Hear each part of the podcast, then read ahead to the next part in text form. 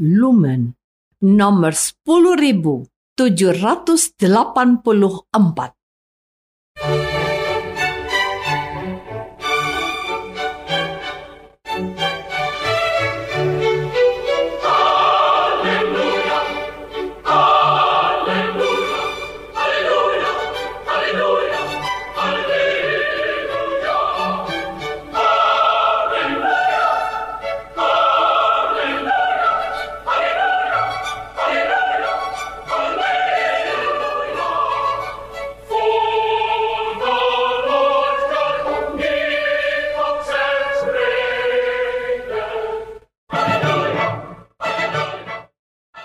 Saudara pendengar di segenap penjuru tanah air, selamat bergabung dengan Lumen Indonesia.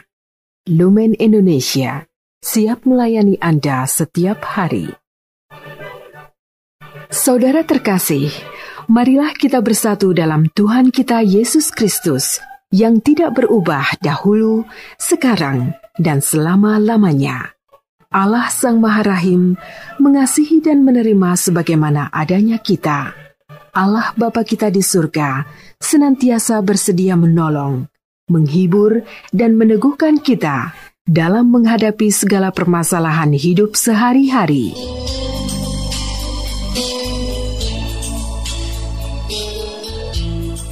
Saudara-saudari, marilah kita mendengarkan renungan dengan judul Kaya di hadapan Allah.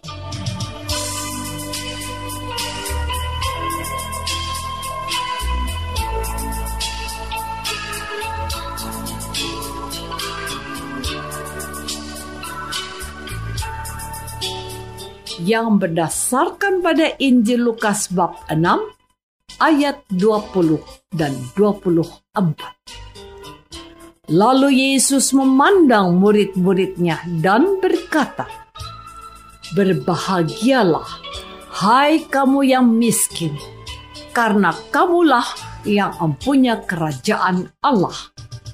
Tetapi celakalah kamu, hai kamu yang kaya, karena dalam kekayaanmu, kamu telah memperoleh penghiburan.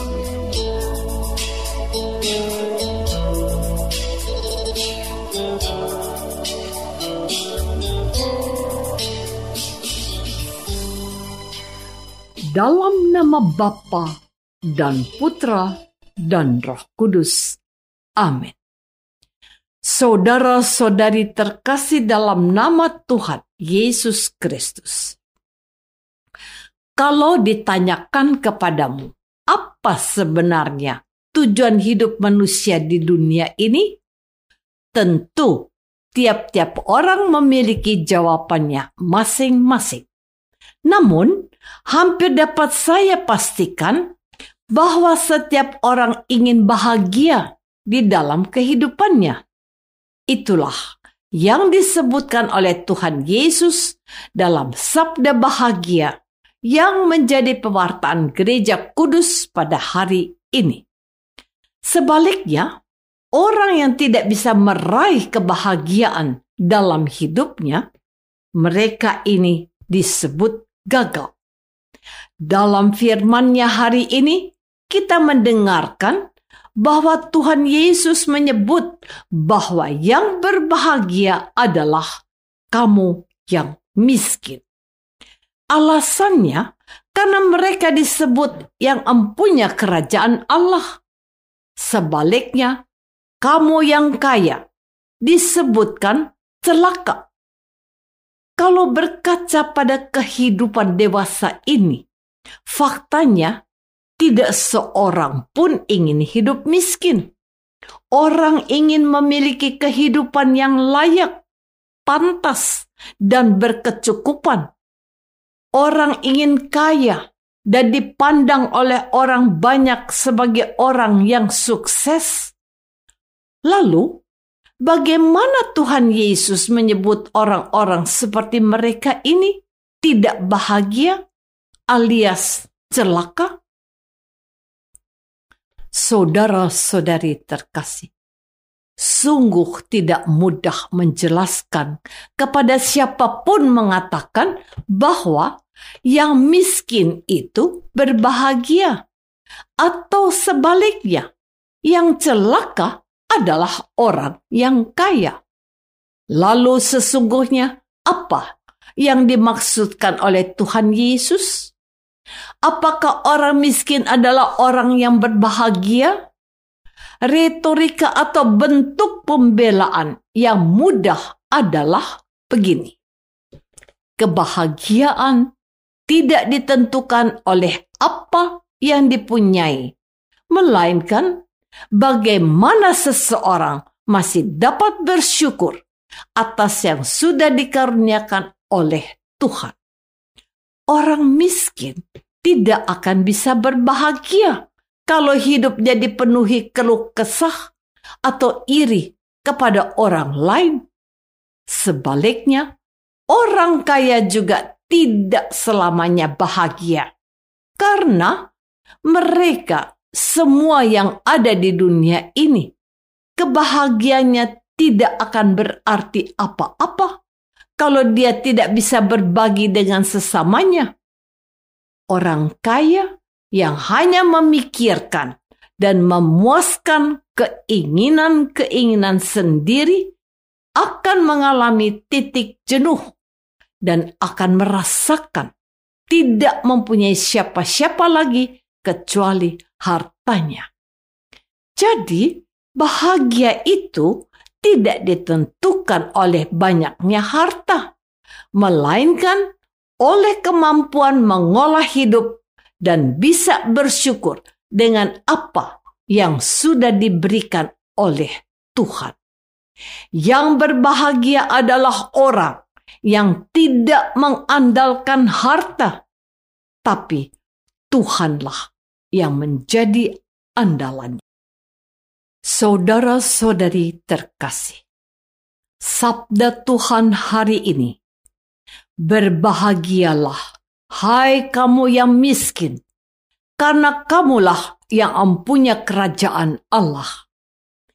Yang dimaksudkan oleh Tuhan bisa jadi adalah orang-orang yang betul-betul miskin dalam kesehariannya, tapi tidak seluruhnya seperti itu.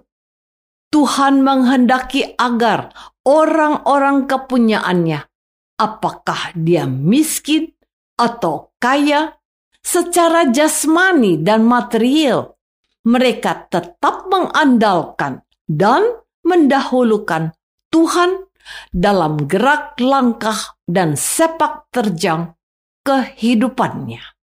Apa maksudnya? Orang boleh saja miskin karena belum beruntung. Namun, dalam kemiskinannya itu dia berharap hanya kepada Tuhan yang akan mengubah hidupnya. Lebih daripada itu, ia percaya bahwa Tuhan akan memberikan tempat yang layak di surganya. Dia tidak takut apa yang akan dia makan, akan apa yang akan dia kenakan, akan apa yang dia andalkan, sebab satu-satunya andalannya adalah Tuhan. Tuhan pasti tidak akan menelantarkannya. Tuhan tidak akan mencobainya melebihi kekuatannya, bahwa Tuhan akan memberikan apa yang paling dibutuhkannya dalam hidupnya, bahwa dia dilatih untuk selalu bersyukur akan yang telah dimilikinya. Tidak juga bahwa ini tidak ditujukan oleh orang kaya. Mereka tetap akan mengalami kebahagiaan kalau mereka memiliki jiwa yang miskin. Dia tidak mengandalkan hartanya, tetapi mengandalkan Tuhan yang telah memberinya kekayaan. Dia menyadari bahwa karunia dan berkat yang sudah diberikan dan dipercayakan kepadanya bukan untuk menghibur dirinya sendiri, melainkan bisa menjadi berkat untuk semua orang, terutama mereka yang miskin dan membutuhkan perhatiannya. Semakin dia memberi, semakin Tuhan memberkati dia. Saudara-saudari terkasih, masih ingat ya pada firman Tuhan yang ini? Lebih mudah seekor unta melewati lubang jarum daripada seorang kaya masuk ke dalam kerajaan Allah. Suatu gambaran bagaimana seekor unta yang melewati sebuah lorong di masa kehidupan Yesus.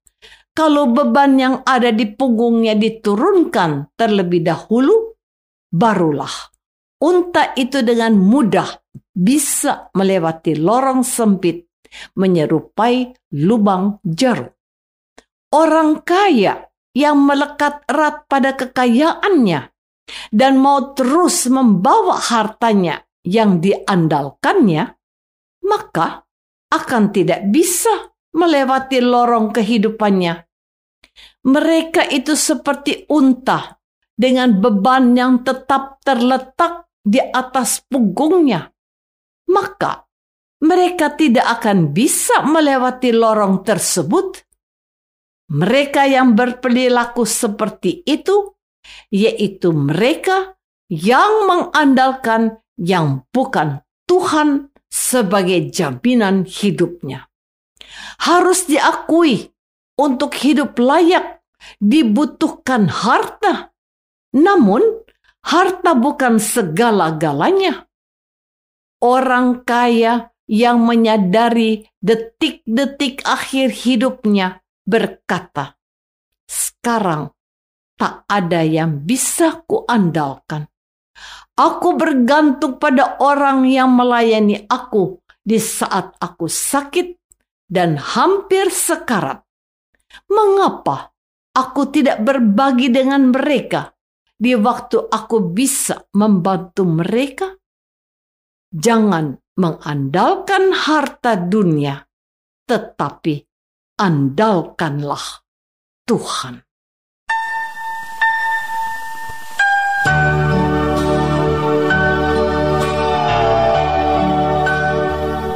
Saudara terkasih, marilah kita masuk dalam saat hening sejenak untuk meresapkan renungan yang baru saja kita dengar bersama dalam kehidupan iman kita masing-masing.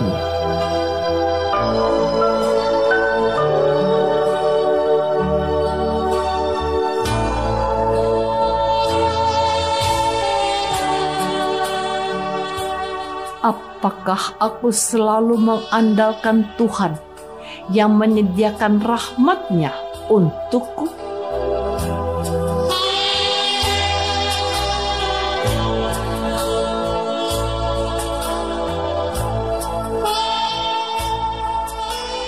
Marilah kita berdoa. Bapa yang maha baik, putramu Yesus mengundang kami untuk mengalami kebahagiaan yang telah kau sediakan. Terima kasih untuk berkatmu setiap hari dan kami akan selalu berharap padamu. Demi Kristus Tuhan dan pengantara kami. Amin. Semoga kita semua selalu dinaungi dan dibimbing oleh berkat Allah yang Maha Kuasa, Bapa dan Putra dan Roh Kudus. Amin.